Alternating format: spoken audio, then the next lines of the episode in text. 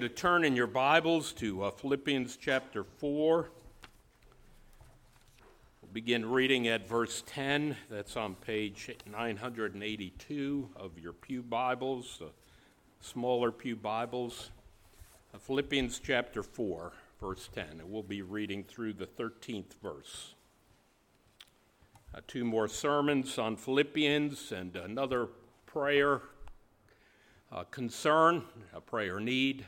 I'm thankful for all the work that our deacons and elders do uh, here at Hope Church, cleaning up after a truck hits our sign and taking care of fallen branches. But uh, pray for the uh, four elders. Their names are there in the bulletin who will be uh, filling the pulpit, preaching God's word in the in the weeks ahead, and uh, pray that they would know God's strength and guidance as they uh, faithfully uh, proclaim the truth of the gospel. but he, hear God's word, Philippians chapter 4, verse 10. I rejoiced in the Lord greatly that now at length you have revived your concern for me. You were indeed concerned for me, but you had no opportunity. Not that I am speaking of being in need, for I have learned in whatever situation I am to be content. I know how to be brought low, and I know how to abound in any and every circumstance. I have learned the secret of facing plenty and hunger, abundance and need. I can do all things through him who strengthens me. Amen to this reading of God's holy and divinely inspired word, inerrant, infallible, our only rule of faith and practice. The grass withers and the flower fades, but the word of our God will stand forever. Let's pray. Lord, I, I thank you for the truth of your word. Lord, in a world that is confused, misguided, even in opposition uh, to the, your truth, Father, your true truth. Lord, thank you that you sanctify us by your truth, that your word is indeed truth, life giving truth, loving truth. Lord, may we always be students of your word, but Lord, may we as well submit in gladness and gratitude uh, to the truth of your word. All to the glory of Christ, in whose name we pray. Amen. You know, think back on the countless things that we have learned over the years you know, as babies, we slowly uh, but surely learn how to talk and walk. You know, begins with babbling and crawling, and then before you know it, you know, the, these babies are talking and walking. You know, as teenagers, caring parents, caring adults help us learn how to drive. Our teachers prompt us to learn English and history, mathematics, and science. As Christians, our parents, preachers, Sunday school teachers help us learn how to pray, uh, study the truth of God's Word, and to worship the one true and triune God who loves us in Christ. You know, turn there to Philippians chapter 4 if you're not there already you know, four short verses, and each one of them is, is rich, but you know, our main focus will be on Philippians chapter 4, verse 12. We read, For I have learned in whatever situation I am in to be content. Um, Christian contentment you know, is not that nugget of gold that the Lord drops into our lap in one fell swoop. You know, Scripture calls us to learn contentment. You know, and here, as we go through these verses together, this uh, rich portion of Scripture, here we see that the Lord enables Christians to learn gospel contentment in every circumstance. Well, what must Christians then learn about gospel contentment? It starts off with a commencement of contentment there, verse 10, then the completeness of contentment, verses 11 and 12, and then finally, verse 13, a Christ centered contentment.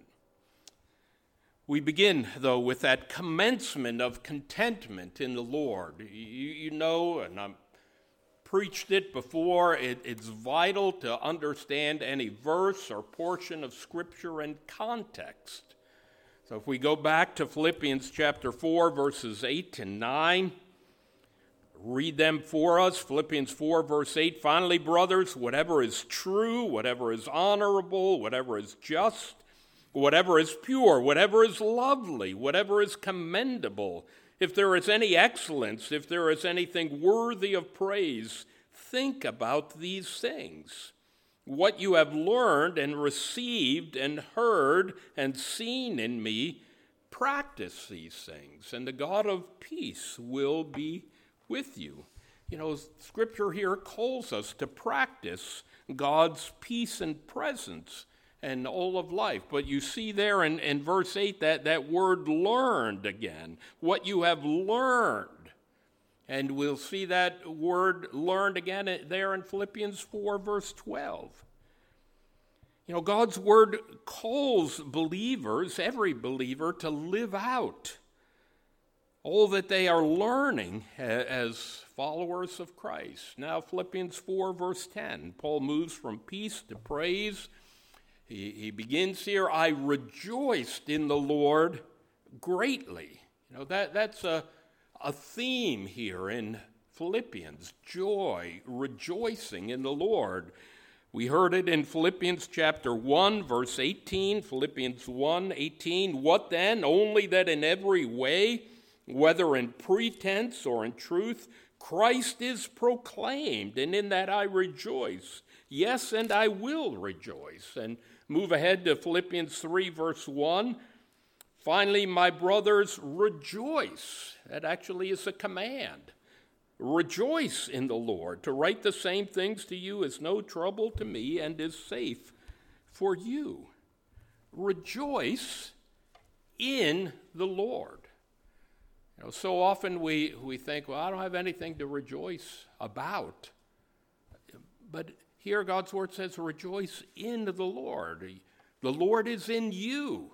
You're in living union with Christ. Rejoice in the Lord. And then it adds a word rejoice in the Lord greatly. You know, not just a, yeah, I'm going to rejoice in the Lord. I'm done rejoicing. You know, re- rejoice in the Lord greatly. We could almost call it mega rejoicing. Or you know, you go to the drive-in and they for food and they say, "Do you want to supersize this?" Well, this is supersized rejoicing in the Lord. Matthew Henry helps us here. He writes, "It is the character and temper of sincere Christians to rejoice in Christ Jesus. The more we take of the comfort of our religion, the more closely we shall cleave to it. The more we rejoice in Christ, the more willing we shall be to do and suffer for him, and the less danger we shall be in of being drawn away from him. You know, rejoicing in the Lord. It's, it's a theme you see not only here in, in uh, Philippians 4, verse 10, but it's throughout Scripture. i give you an Old Testament witness to it Nehemiah chapter 8, verse 10. Nehemiah chapter 8, verse 10.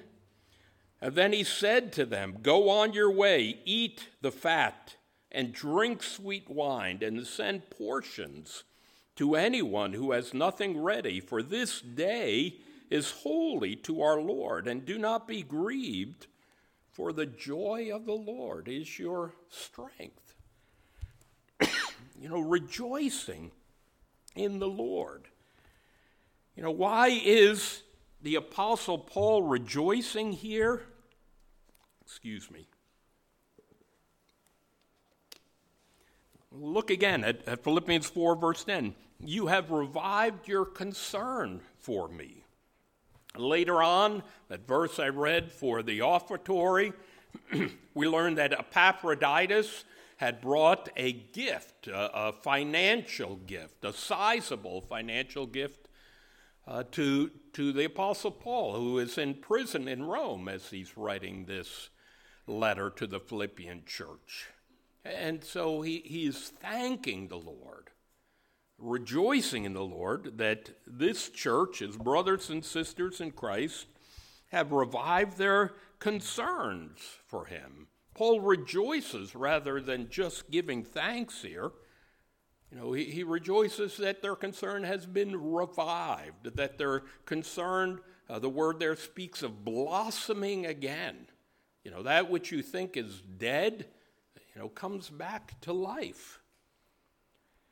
He thanks his brothers and sisters in Christ at Philippi for their timely and thoughtful gift of financial support. And there's a lesson there for us. It's vital for churches not only to support themselves, but Scripture calls us to support gospel missions all around the world. Alec Motyer writes A spirit of generosity, a truly Christian spirit, prevailed among them. You know, again, verse 10 You were indeed concerned for me, but you had no opportunity. It, seems that circumstances arose financial circumstances, military, political, maybe it was the weather, traveling to, to Rome, but they did not have opportunity uh, to uh, show their care, concern for their brother in Christ. Know, but their, their concern was revived.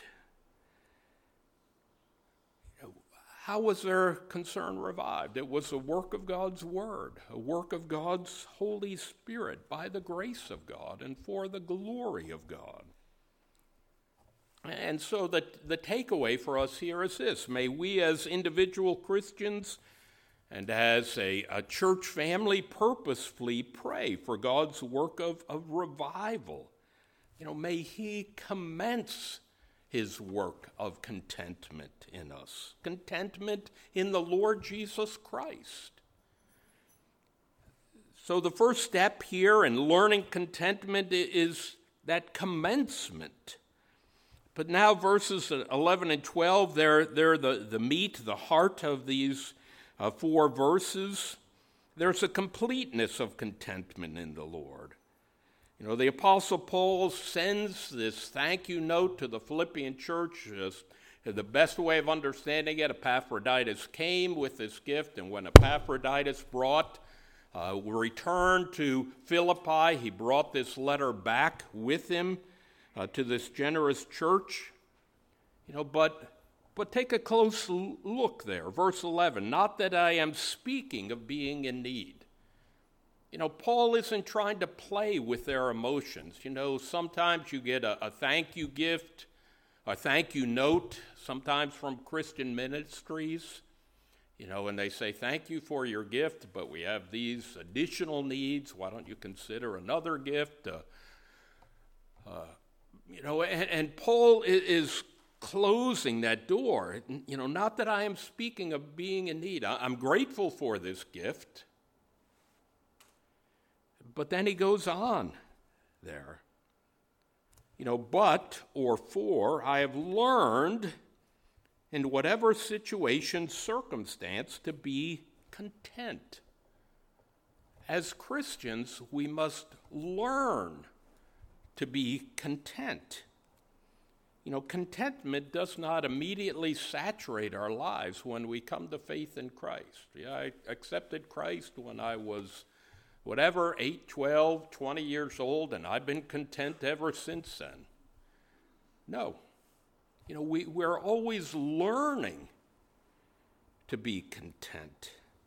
Contentment, you know, in this particular word in the Greek is a word only used here. So it's sometimes difficult to, find, but uh, to uh, take, a, take a scriptural stab at it. Contentment is a true satisfaction in our Savior, a peace about our present circumstances because of our faith in an unchangeable Lord whose steadfast love endures forever. Contentment. You know, even when you're in a fiery furnace, contentment, even if you're in a Roman prison, contentment, even if you're grieving, you know, contentment, even in painful struggles of the faith it's a contentment in Christ that transcends our circumstances.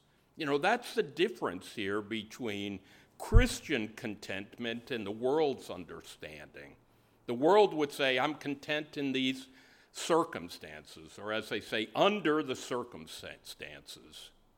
You know, but, but Christian contentment transcends our circumstances. Warren Wiersbe has this great quote Contentment is not an escape from the battle, but rather an abiding peace and confidence in the midst of the battle. It's good enough to read twice. Contentment is not an escape from the battle, but rather an abiding peace and confidence in the midst of the battle. So the Lord help, hopefully, gladly, graciously helps us to learn contentment uh, so that we might better understand contentment. Contrast contentment with discontentment. And you clearly see that in the Bible. Give you a few examples just from the Old Testament, it's there in the New Testament. Israel grumbling for meat in the wilderness, even though God had graciously provided manna six days and double amount on the sixth day, so they would have enough for the seventh day. You know, then in the next chapter, Exodus 17, they're grumbling again about an apparent lack of water. You know, if you skip ahead to Numbers, next they express their fearful discontentment with the majority report of the spies. Remember, they sent 12 spies into the land, and uh, we read this um, Numbers chapter, well, let me begin with Numbers 13 32, four or five verses here. So, Numbers chapter 13, verse 32. So they brought, that is, the spies, to the people of Israel a bad report of the land that they had spied out, saying, The land through which we have gone to spy out is a land that devours its inhabitants, and all the people that we saw in it are of great height. And there we saw the Nephilim, the sons of Anak, who come from the Nephilim, and we seem to ourselves like grasshoppers and so we seemed to them. Then all the congregation, these are the Israelites, then all the congregation raised a loud cry, and the people wept that night. And all the people of Israel grumbled against Moses and Aaron. The whole congregation said to them, Would that we had died in the land of Egypt, or would that we had died in this wilderness. Why is the Lord bringing us into this land? To fall by the sword. Our wives and our little ones will become a prey. Would not it be better for us to go back to Egypt? And they said to one another, Let us choose a leader and go back to Egypt. That's discontentment. You know, but lest we think, well, that's just Israel, you know that? You don't have to raise your hand. But uh, we too are guilty of discontentment. We forget God's faithfulness, His goodness, His provision for us. You know, our sinful default mode as Christians is to fall into discontentment. You know, one day we, we seem to be content, and then something happens the next day. It rains, we slip, get a, a bad stock market report, or see the, the morning Fox News, and, and all of a sudden we're discontent. And discontentment leads to discord in families, marriages, churches, leads to division. You know, we too grumble against our gracious God. Okay, back to Philippians chapter 4, verse 11. Not that I am speaking of being in need, for I have learned in whatever situation. You know, hear that again. In whatever situation, every circumstance, I am to be content. And then he goes into specifics there. Verse 12 I know how to be brought low or to be abased, humiliated. Uh, that same truth is back in Philippians chapter 2, verse 8, speaking of Christ, that great Christological statement, Philippians chapter 2, we read just one verse, Philippians 2 8, and being found in human form, he humbled himself. We could say he abased himself by becoming obedient to the point of death, even death on the cross. Here the Apostle Paul says, I know how to be abased, and I know how to abound. Everything's coming up roses. He's flourishing in the faith smooth sailing. No potholes in the highway of life. And every and every circumstance, there in verse 11, I have learned the secret. Mystery, but it's a mystery that God reveals, graciously reveals to us, of facing plenty and hunger, abundance and need. You know, I have learned the secret. You know, there, there's a learning curve here. You know, to learn by providential trials and tribulations. You know, there's the hard part. We all say, Lord, make me content. And we think he'll just snap his fingers and instantly we'll be content. You know, but the Lord teaches us contentment through painful trials and tribulations, realizing that our contentment should never rest on the passing, perishable things of this world. Contentment only comes through faith in Christ. Of facing plenty and hunger and abundance and need, D.A. Carson writes First, the secret of contentment is not normally learned in posh circumstances or in deprived circumstances, but in exposure to both. It's sort of like tempering a, a metal. You know, you, you, you get it red hot, and then what do they do? They, they quench it. You know, in, in the cold water, it steams, and then they heat it up again you know, and, and what happens to the metal? It, it grows stronger. You know, and, and that's what the Lord is doing with us. You know, Elijah in the wilderness. You know, Naomi. You know, read read the last chapter of well, let me read a couple of verses there. Can't resist.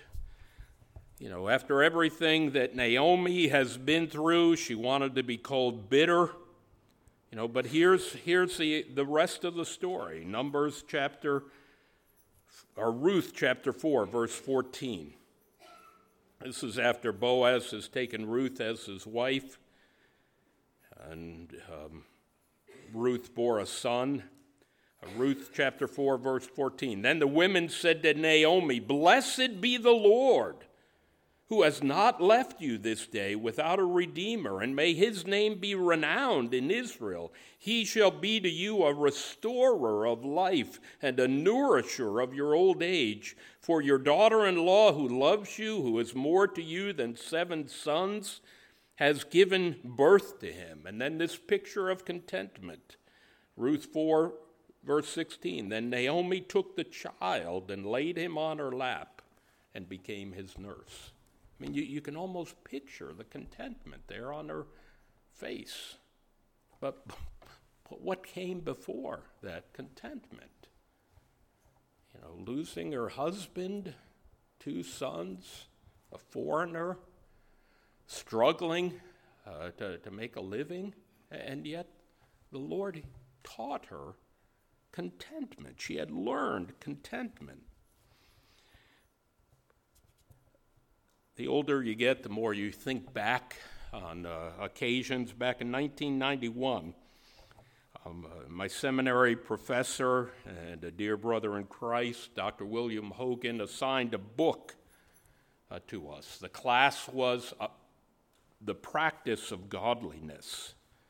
And the book he assigned to us, and I'd commend it to you for your reading, is The Rare Jewel of Christian Contentment. It was written by Jeremiah Burroughs, a Puritan pastor, preacher back in 1648, and he was a student at Cambridge University. And, and the government in that day said, well, to, to preach the word, you've got to be licensed. And and so Jeremiah Burroughs became what was called a nonconformist. Our men's study in, at Hope Church read this classic Christian work in the fall of 2017. But here are four scriptural lessons uh, from Jeremiah Burroughs' book about contentment. They're, they're Four longer quotes, I can uh, post these later or send them out in email. But first one that to be well skilled in the mystery of Christian contentment is the duty, glory, and excellence of a Christian. Number two, Christian contentment is that sweet, inward, quiet, gracious frame of spirit which freely submits to and delights in God's wise and fatherly disposal in every condition. You know, those are two quotes from the same page, actually, almost at the start of the book. But then skipping ahead, and this one hits me hard God is contented he is in eternal contentment in himself. Now, if you have God as your portion, why should you not be contented with him alone? In other words, you know, if we call God our God, our Savior, and He's content, and we're His children, ought we not to be content as God is in content? And then the last one uh, there is an ark, think of Noah's ark. There is an ark that you may come into, and no men, could add women and children, no men in the world may live such comfortable, cheerful, and contented lives as the saints of God. Oh, that we had learned this lesson.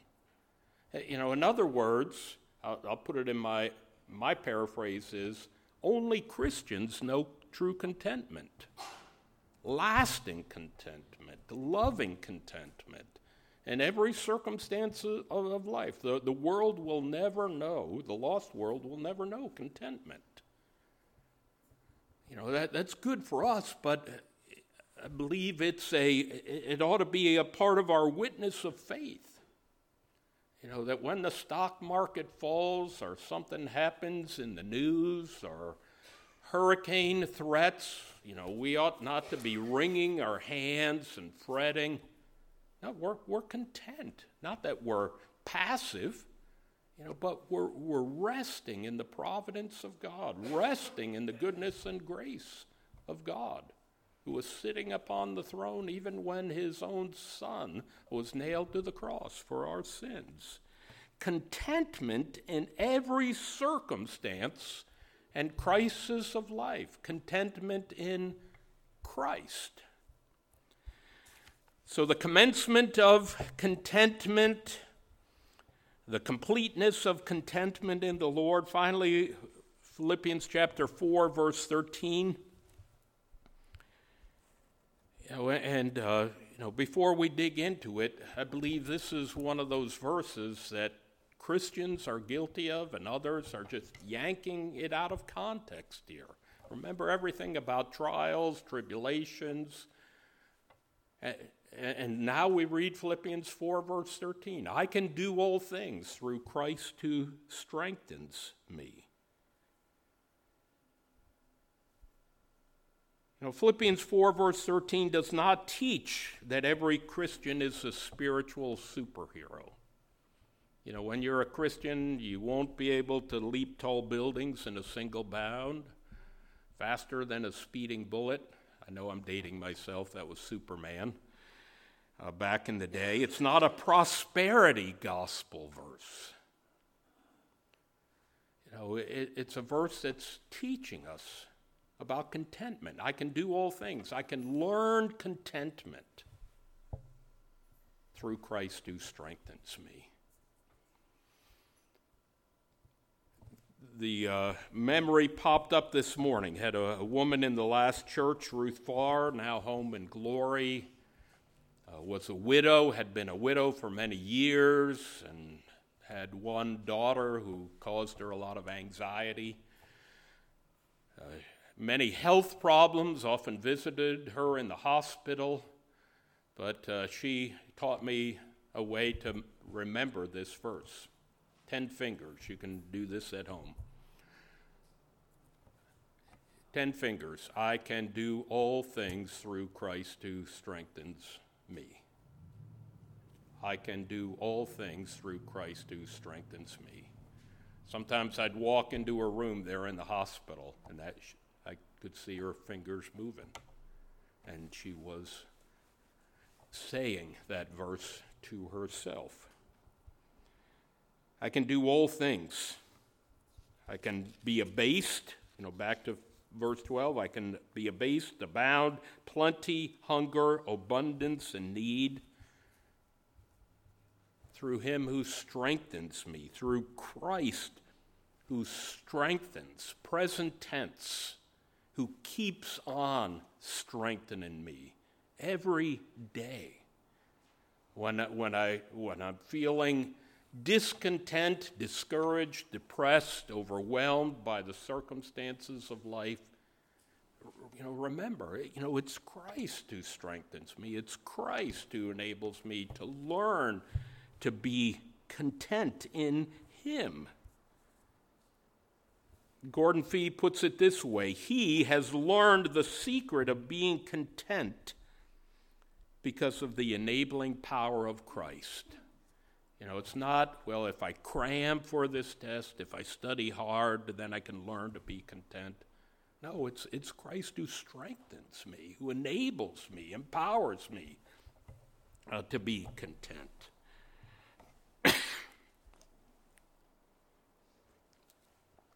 Excuse me. Hear these words from a hymn that we sing here at Hope Church didn't sing it this morning, but uh, the hymn is Beneath the Cross of Jesus. And the last verse, verse 3, goes, reads as follows. It was a hymn written by Elizabeth C. Clephane back in 1870, 1868. She was uh, the daughter of a sheriff in Scotland uh, near Edinburgh, known for this hymn and another hymn. But hear this verse. I take, O cross, thy shadow for my abiding place. I ask no other sunshine than the sunshine of his face. And then hear this content, content to let the world go by to know no gain or loss, my sinful self, my only shame, my glory, all the cross. You know, there's contentment. May the Lord Himself graciously cause each one of us to learn, to keep on learning what it means to be genuinely content in Christ, our gracious Savior. Amen.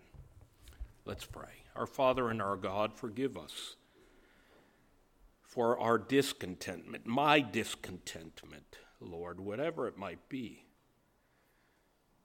But Lord, we thank you that your word reassures us, reminds us, calls us to learn to be content. Content in Christ. Christ who strengthens us, Christ who saves us, Christ who secures our salvation.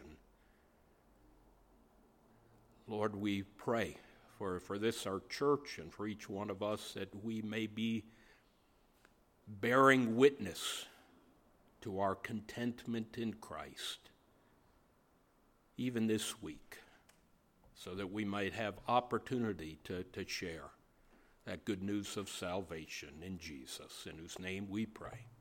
Amen.